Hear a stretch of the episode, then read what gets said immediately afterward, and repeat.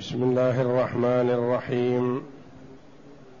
الحمد لله رب العالمين. والصلاة والسلام على نبينا محمد وعلى آله وصحبه أجمعين. وبعد. بسم الله.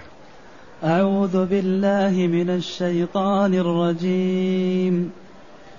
وقال الذي آمن يا قوم اتبعون أهدكم سبيل الرشاد. يا قوم إنما هذه الحياة الدنيا متاع وإن الآخرة هي دار القرار. من عمل سيئة فلا يجزى إلا مثلها. ومن عمل صالحا من ذكر أو أنثى وهو مؤمن فأولئك يدخلون الجنة يرزقون فيها بغير حساب.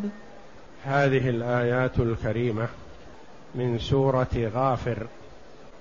يبين الله جل وعلا لنا موقف مؤمن بني إسرائيل بني مؤمن آل فرعون من مجادلته ومحاجته ودعوته لقومه للإيمان بموسى عليه الصلاة والسلام. وتقدم في الآيات قبل ذلك دعوته لقومه. وأنه كان يخفي إيمانه كما قال الله جل وعلا إلا أنه في هذه الآيات أظهر إيمانه وبين لهم أنه يدعوهم إلى ما فيه صلاحهم وسعادتهم في الدنيا والآخرة. فقال الله جل وعلا عنه وقال الذي آمن يا قوم اتبعوني أهدكم سبيل الرشاد. اتبعوني. بين أنه ترك ملتهم وطريقتهم وأن له طريقة غير طريقتهم وطلب منهم أن يتبعوه. يا قوم اتبعوني. اتبعوني فيها قراءتان. إثبات الياء وحذفها وصلا ووقفا. وهي في الرسم لا تكتب. فهي غير مكتوبة. حرف الياء غير مكتوب لأنها كما يعبر عنها علماء القراءات رحمهم الله قالوا لأنها من ياءات الزوائد يعني التي لا تكتب خطا ويجوز النطق بها ويجوز حذفها نطقا.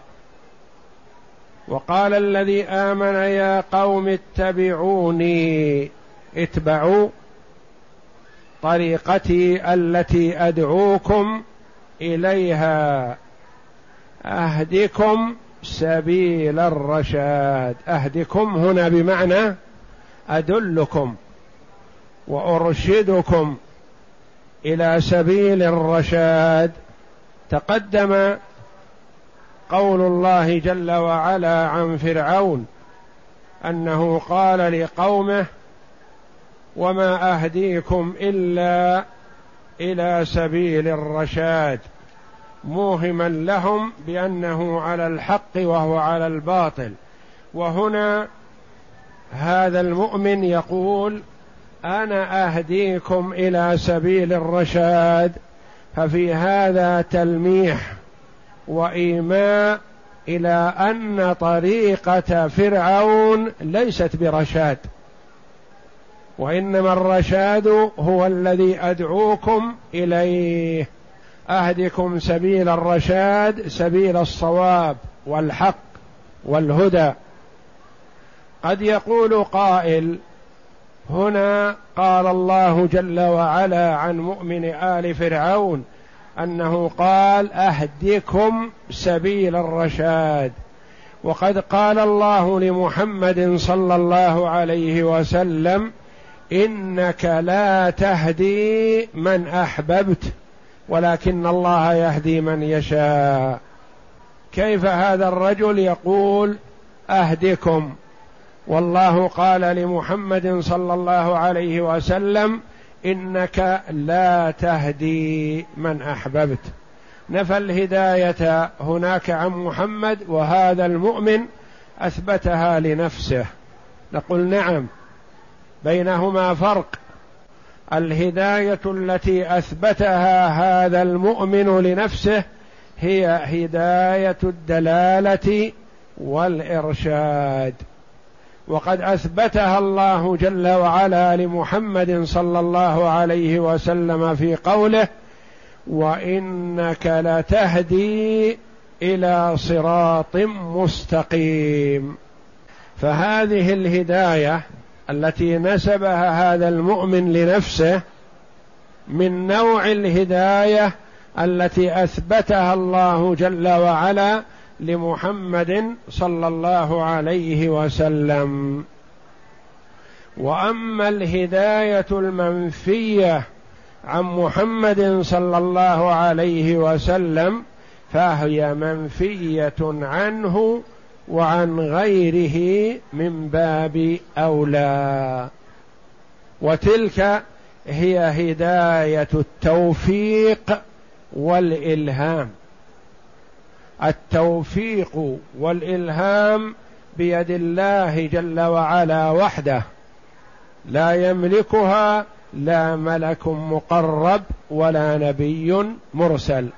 فضلا عن غيرهما. فالرجل يقول اتبعوني أهدكم ادلكم وأرشدكم إلى سبيل الرشاد الذي هو سبيل الحق والصواب. والهدى ويتعطف إليهم ويتحبب إليهم في كل مرة يقول يا قومي يا قومي. كما تحبب إبراهيم عليه الصلاة والسلام لأبيه في قوله يا ابت يا ابت يكررها أربع مرات في ندائه. يا قوم إنما هذه الحياة الدنيا متاع. هذه الحياة الدنيا الحياة التي أنتم فيها. سميت الدنيا لأنها الأولى بالنسبة للآخرة وسميت الآخرة الآخرة لأنها التي تأتي بعد الدنيا.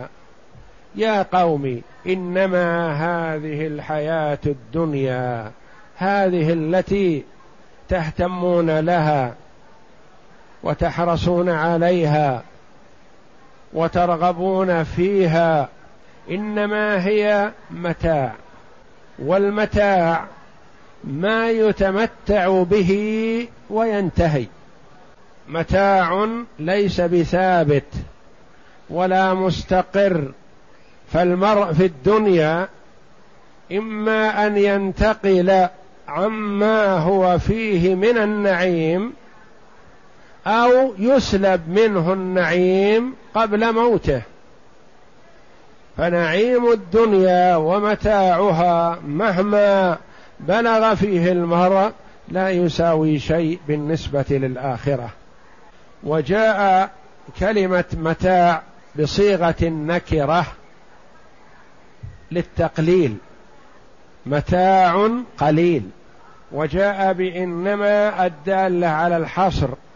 يعني هي هذا الشيء فقط. هي متاع قليل زائل. إنما هذه الحياة الدنيا متاع. فذم الحياة الدنيا وبين حقيقتها. وهي تخفى على كثير من الناس.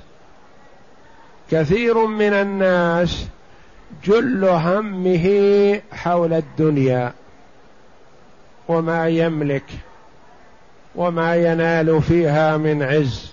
وربما عصى ربه من أجل أن ينال شيئا من حطام الدنيا.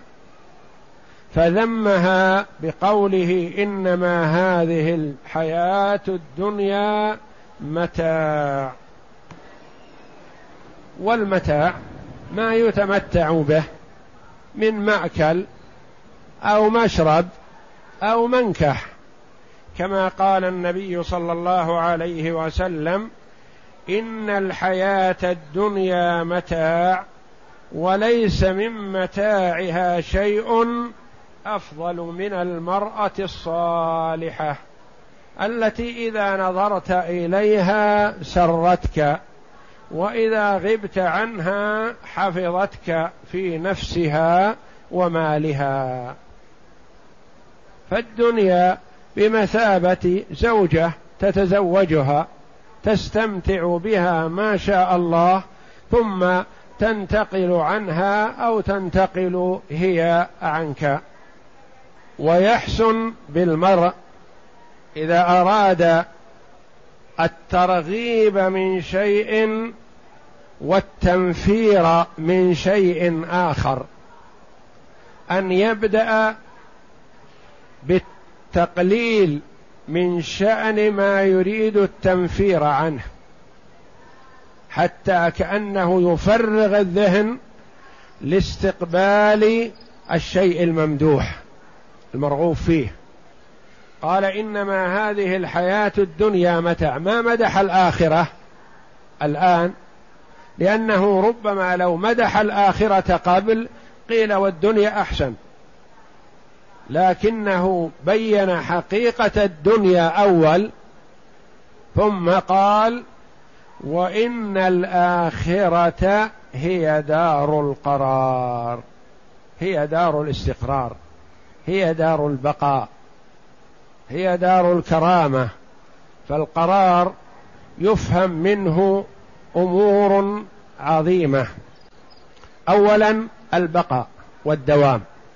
ثانيا قرة العين وراحة البال لأن المرء لا تقر عينه ولا ترتاح إلا لشيء يعجبه وإن الآخرة هي دار القرار دار البقاء ودار الاستمرار ودار النعيم.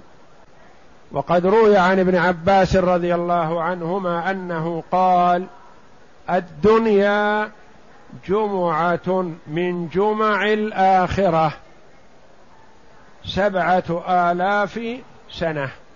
يعني مدة الدنيا وإن كثرت وإن كانت سبعة آلاف سنة فهي ليست بشيء بالنسبة لأيام الآخرة لأن أيام الآخرة مستمرة. فهي بمثابة أسبوع واحد جمعة من جمع الآخرة يعني قليلة. ثم إن المرأة لا يبقى فيها ولا يكون فيها من أولها إلى آخرها فترة كل امرئ منها محدودة. وإن بلغ ما بلغ من طول العمر. لا بد وأن تنتهي. وإن الآخرة هي دار القرار. ثم بين ثواب العمل. وما يقدمه المرء في دنياه. وأن الدنيا مزرعة الآخرة. الدنيا وجدت لتكون مزرعة للآخرة. قال من عمل سيئة فلا يجزى إلا مثلها. من عمل سيئة فلا يجزى إلا مثلها. عمل سيئة في الدنيا يجازى بها في الآخرة. لأن ما يقدمه المرء في دنياه يناله في آخرته. هذا من ناحية. الناحية الثانية نوه بعدل الله جل وعلا وأن الله جل وعلا لا يظلم الناس شيئا. فمن أتى بسيئة فلا يجزى إلا مثلها بقدرها. والسيئات تتفاوت منها سيئة صغيرة ومنها سيئة كبيرة ومنها ما هو أكبر الكبائر. فالسيئة الصغيرة قد يغفرها الله جل وعلا وإن جاز عليها جاز على قدرها. والسيئة الكبيرة كذلك التي هي دون الشرك إن عاقب عليها عاقب جل وعلا عليها على قدرها وإن تجاوز وعفى فهو أهل للعفو والمغفرة سوى سيئة واحدة عظمى أخبر جل وعلا بأنه لا يغفرها وهي الشرك والكفر. فهو بحسب السيئة التي يأتي بها. السيئة التي يأتي بها عدل الله جل وعلا لا يعاقب عليها إلا على قدرها. لا يعاقب عليها أكثر. من عمل سيئة فلا يجزى إلا مثلها على قدرها.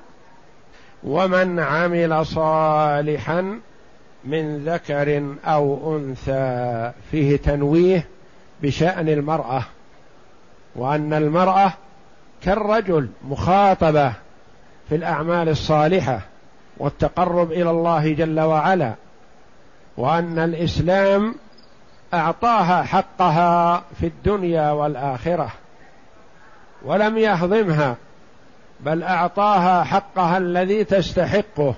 في الدنيا من الميراث والتملك والتصرف في مالها والصدقة تتصدق وتعطي والنبي صلى الله عليه وسلم تقدم إلى النساء وأمرهن بالصدقة وقال تصدقن ولو من حليكن وأن لها حق التصرف في مالها من حليها وغيره والآخرة إذا عملت الأعمال الصالحة أثابها الله جل وعلا وأعطاها المنزلة التي تستحقها بعملها ورحمته جل وعلا. ومن عمل صالحا من ذكر أو أنثى وهو مؤمن وهو مؤمن لأن العمل الصالح قد يكون ظاهره الصلاح لكن خلو من الإيمان لا ينفع. فلا بد في العمل النافع أن يكون خالصا صوابا. يشترط في كل عمل لينفع بإذن الله أن يكون خالص. ما معنى خالص؟ يعني لوجه الله تعالى. صوابا على سنة رسول الله صلى الله عليه وسلم. وهو المعبر عنه بقوله جل وعلا ليبلوكم أيكم أحسن عملا. قال بعض علماء السلف أخلصه وأصوبه. لأن العمل إذا لم يكن خالصا فإنه لا ينفع. لأن الله جل وعلا يقول أنا أغنى الشركاء عن الشرك. وإذا لم يكن صوابا فإنه لا ينفع كذلك. إذا كان على خلاف السنة فلا ينفع. ما هو العمل الذي ليس بخالص؟ هو المشوب بالرياء والسمعة. هذا ليس بخالص لوجه الله لا ينفع صاحبه. وما هو غير الصواب؟ أن يكون ظاهره أنه صالح لكنه على خلاف سنة رسول الله صلى الله عليه وسلم. فقد يعمل المبتدع العمل يتقرب به إلى الله. لكن بعرض عمله على السنة نجده على خلاف السنة. فهل ينفع؟ لا ينفع. وإن أراد به وجه الله. خالصا صوابا. إيضاح ذلك مثلا شخص أراد أن يتقرب إلى الله جل وعلا مثلا بصيام يوم العيد.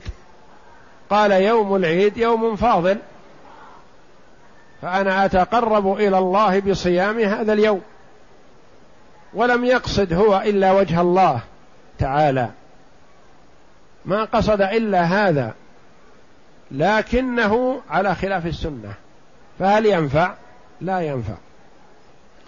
تقرب إلى الله جل وعلا بالبدعة ما تنفعه. والشيطان اللعين يفرح بالبدعة ويسر بها أكثر من فرحه بالمعصية والذنب. لما؟ لأن صاحب الذنب يستشعر ذنبه ويستحي من الله ويستحي من الخلق وحري أن يتوب. حري أن يتوب فيتوب الله عليه. أما صاحب البدعة فهو ما يتوب من بدعته لأنه يتوقع أنه يتقرب إلى الله يتقرب إلى الله بهذا العمل وهو يبعده من الله. فلذا سر الشيطان بالبدعة ولا يسر كثيرا بالمعصية. يسوف للإنسان ويدعوه إلى المعصية لكن لا يفرح بها كما يفرح بالبدعة. فلا بد في كل عمل يتقرب به العبد إلى الله من شرطين أساسيين أن يكون خالصا لوجه الله جل وعلا ما أراد به غير وجهه الثاني أن يكون على وفق سنة رسول الله صلى الله عليه وسلم لقوله صلى الله عليه وسلم من عمل عملا ليس عليه أمرنا فهو رد. من أحدث في أمرنا هذا ما ليس منه فهو رد. والله جل وعلا يقول قل إن كنتم تحبون الله فاتبعوني يحببكم الله. واتباع الرسول صلى الله عليه وسلم بالأخذ بسنته. ومن عمل صالحا من ذكر أو أنثى وهو مؤمن لابد مع العمل الإيمان. والإيمان قول وعمل واعتقاد. قول باللسان شهادة لا إله إلا الله وأن محمد رسول الله. وعمل بالجوارح الصلاة والصيام والزكاة والحج وبر الوالدين وصلة الأرحام والإحسان إلى الفقراء والمساكين وعمل الأعمال الصالحة. واعتقاد بالجنان اعتقاد بالقلب.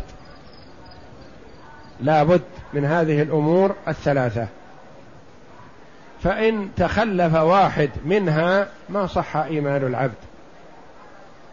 إن تخلف القول ما صح إيمانه ولا إسلامه. لابد أن يشهد أن لا إله إلا الله وأن محمد رسول الله. إن تخلف الإيمان بالقلب ما صح إسلام ولا إيمان لأن عمله حينئذ ولو عمل يكون عمله نفاق لا ينفعه. وإن وجد الاعتقاد الصحيح الاعتقاد من القلب لكنه على خلاف السنة ما نفع كذلك لأنه أصبح بدعة والبدعة مردودة. وهو مؤمن فأولئك جاء بإشارة البعد لما؟ لعلو منزلتهم عند الله جل وعلا. فأولئك يدخلون الجنة. هذا ثوابهم. من عمل سيئة لا يجزى إلا مثلها. ومن عمل صالحا فجزاؤه عظيم. اولا دخول الجنة. وهذه الجنة يرزقون فيها بغير حساب.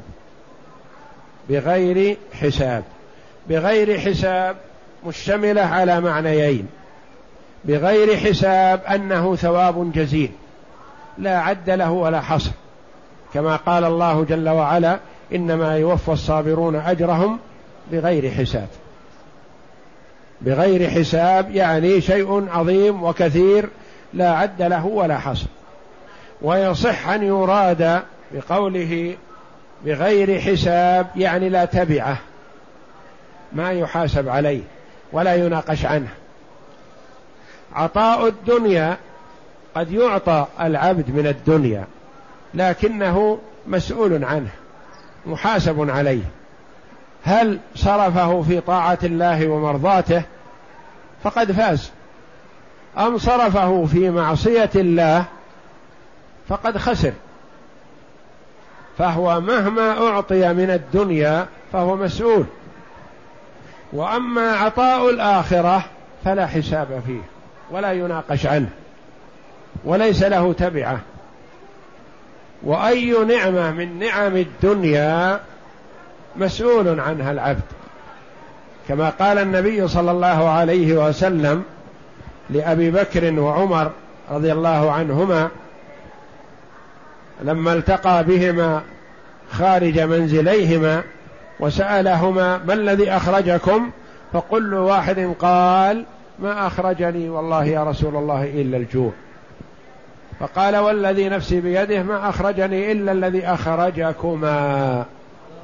ثم ذهب بهما صلى الله عليه وسلم إلى أحد الأنصار فضيفهما رضي الله عنه وأكرمهما حتى شبعا. ثم لما شبعا قال النبي صلى الله عليه وسلم لتسالن عن هذا النعيم. شبعة واحدة يسأل عنها. والنعمة من نعم الدنيا قد تكون عونا على نعم الآخرة وعلى الثواب إذا استعان بها على طاعة الله. ما يعطيه الله جل وعلا من المال يستعين به على طاعة الله. ما يعطيه الله جل وعلا من الولد يوجههم ويعلمهم ويعودهم على الخير حتى يستقيموا عليه فيكون نعمة. ما يعطيه الله جل وعلا من الجاه والسمعة والمركز يوجه هذه النعمة في مرضاة الله في الدعوة إلى الله وترغيب العباد في فعل الخير والنهي عن الشر وتحذيرهم منه وهكذا. يعني يستعمل نعمة الله التي أعطاه في مرضاه الله فينجح. وتكون هذه النعمة في الدنيا موصولة بنعم الآخرة بإذن الله. ومن الناس من يعطى النعمة في الدنيا فتكون عليه نقمة وسبب لعذابه في الدنيا والآخرة. يعطى المال فيستعين به على المعصية. لو لم يعطى المال لربما لم يستطع أن يعصي الله بما يعصيه بماله. يعطى المال فيبذله في معصية الله في بدنه وإعانة غيره ونحو ذلك. فيكون هذا المال نقمة عليه. لو لم يحصل على هذا المال لربما سلم من كثير من المعاصي. كذلك قد يعطى الولد فيهملهم ويضيع فيخسر بسببهم لأنه ضيعهم. يحاسب فلا ينجح. وقد يعطى الجاه والمنصب والمركز فيصرفه في معصية الله. يعين العصاة ويثبط الطائعين ويخذلهم ويتخلى عن مساعدتهم ونحو ذلك فيضر نفسه. ويكون جاهه هذا ومركزه في الدنيا ضرر عليه لأنه لم لو لم يكن له هذا الجاه لسلم من كثير من تقوية العصاة والعياذ بالله. وكل نعمة في الدنيا قد تكون خير له وقد تكون شر. بخلاف نعم الآخرة فإنها مستمرة بإذن الله وكلها خير. فأولئك يدخلون الجنة يرزقون فيها بغير حساب. وشتان بين من يعمل السيئات في الدنيا فيحصد الندامة والخسارة والهلاك في الآخرة. وبين من يزرع الأعمال الصالحة في الدنيا فيحصد السعادة والخير والفوز في دار الكرامة عند الله جل وعلا. سم بالله بسم الله الرحمن الرحيم. يقول المؤمن لقومه ممن تمرد وطغى وآثر الحياة الدنيا ونسي الجبار الأعلى فقال لهم يا قوم اتبعون أهدكم سبيل الرشاد. لا كما كذب فرعون في قوله وما أهديكم إلا سبيل الرشاد. فرعون قال وما أهديكم إلا سبيل الرشاد وقد كذب. وهذا الرجل المؤمن يقول اتبعوني أهدكم سبيل الرشاد. أدلكم على السبيل والطريق الصحيح لا الطريقة التي قال لكم فرعون. نعم. ثم زهده وهذا كما قيل أنه ابن عم فرعون. هداه الله للإيمان بموسى وهارون عليهما الصلاة والسلام. نعم. ثم زهدهم في الدنيا التي قد آثروها على الأخرى. وصدتهم عن التصديق برسول الله موسى عليه الصلاة والسلام فقال يا قوم إنما هذه الحياة الدنيا متاع أي قليلة زائلة عن قريب تذهب وتزول وتضمحل وإن الآخرة هي دار القرار أي الدار التي لا زوال لها ولا انتقال منها ولا ضغن ولا ضعن عنها إلى غيرها. هي دار الاستقرار والبقاء. نعم. بل إما نعيم وإما جحيم. باقية دائما وأبدا. إما نعيم دائم مستمر نسأل الله الكريم من فضله وإما جحيم نار وقودها الناس والحجارة. نعم. ولهذا قال من عمل سيئة فلا يجزى إلا مثلها. أي واحدة مثلها ومن عمل لأن الله جل وعلا من عدله وإحسانه لا يضاعف السيئات بل السيئة يجازى عليها بقدرها. إن كانت كبيرة على قدرها وإن كانت صغيرة على قدرها وقد يعفو الله جل وعلا عما دون الشرك من الكبائر. قد يعفو الله جل وعلا عن ذلك وأما الشرك فإن الله جل وعلا قال إن الله لا يغفر أن يشرك به ويغفر ما دون ذلك لمن يشاء نعم. ومن عمل صالحا من ذكر أو أنثى وهو مؤمن فأولئك يدخلون الجنة يرزقون فيها بغير حساب أي لا يتقدر بجزاء بل يثيبه الله ثوابا كثيرا لا انقضاء له ولا نفاد والله أعلم وصلى الله وسلم وبارك على عبده ورسول نبينا محمد وعلى آله وصحبه أجمعين.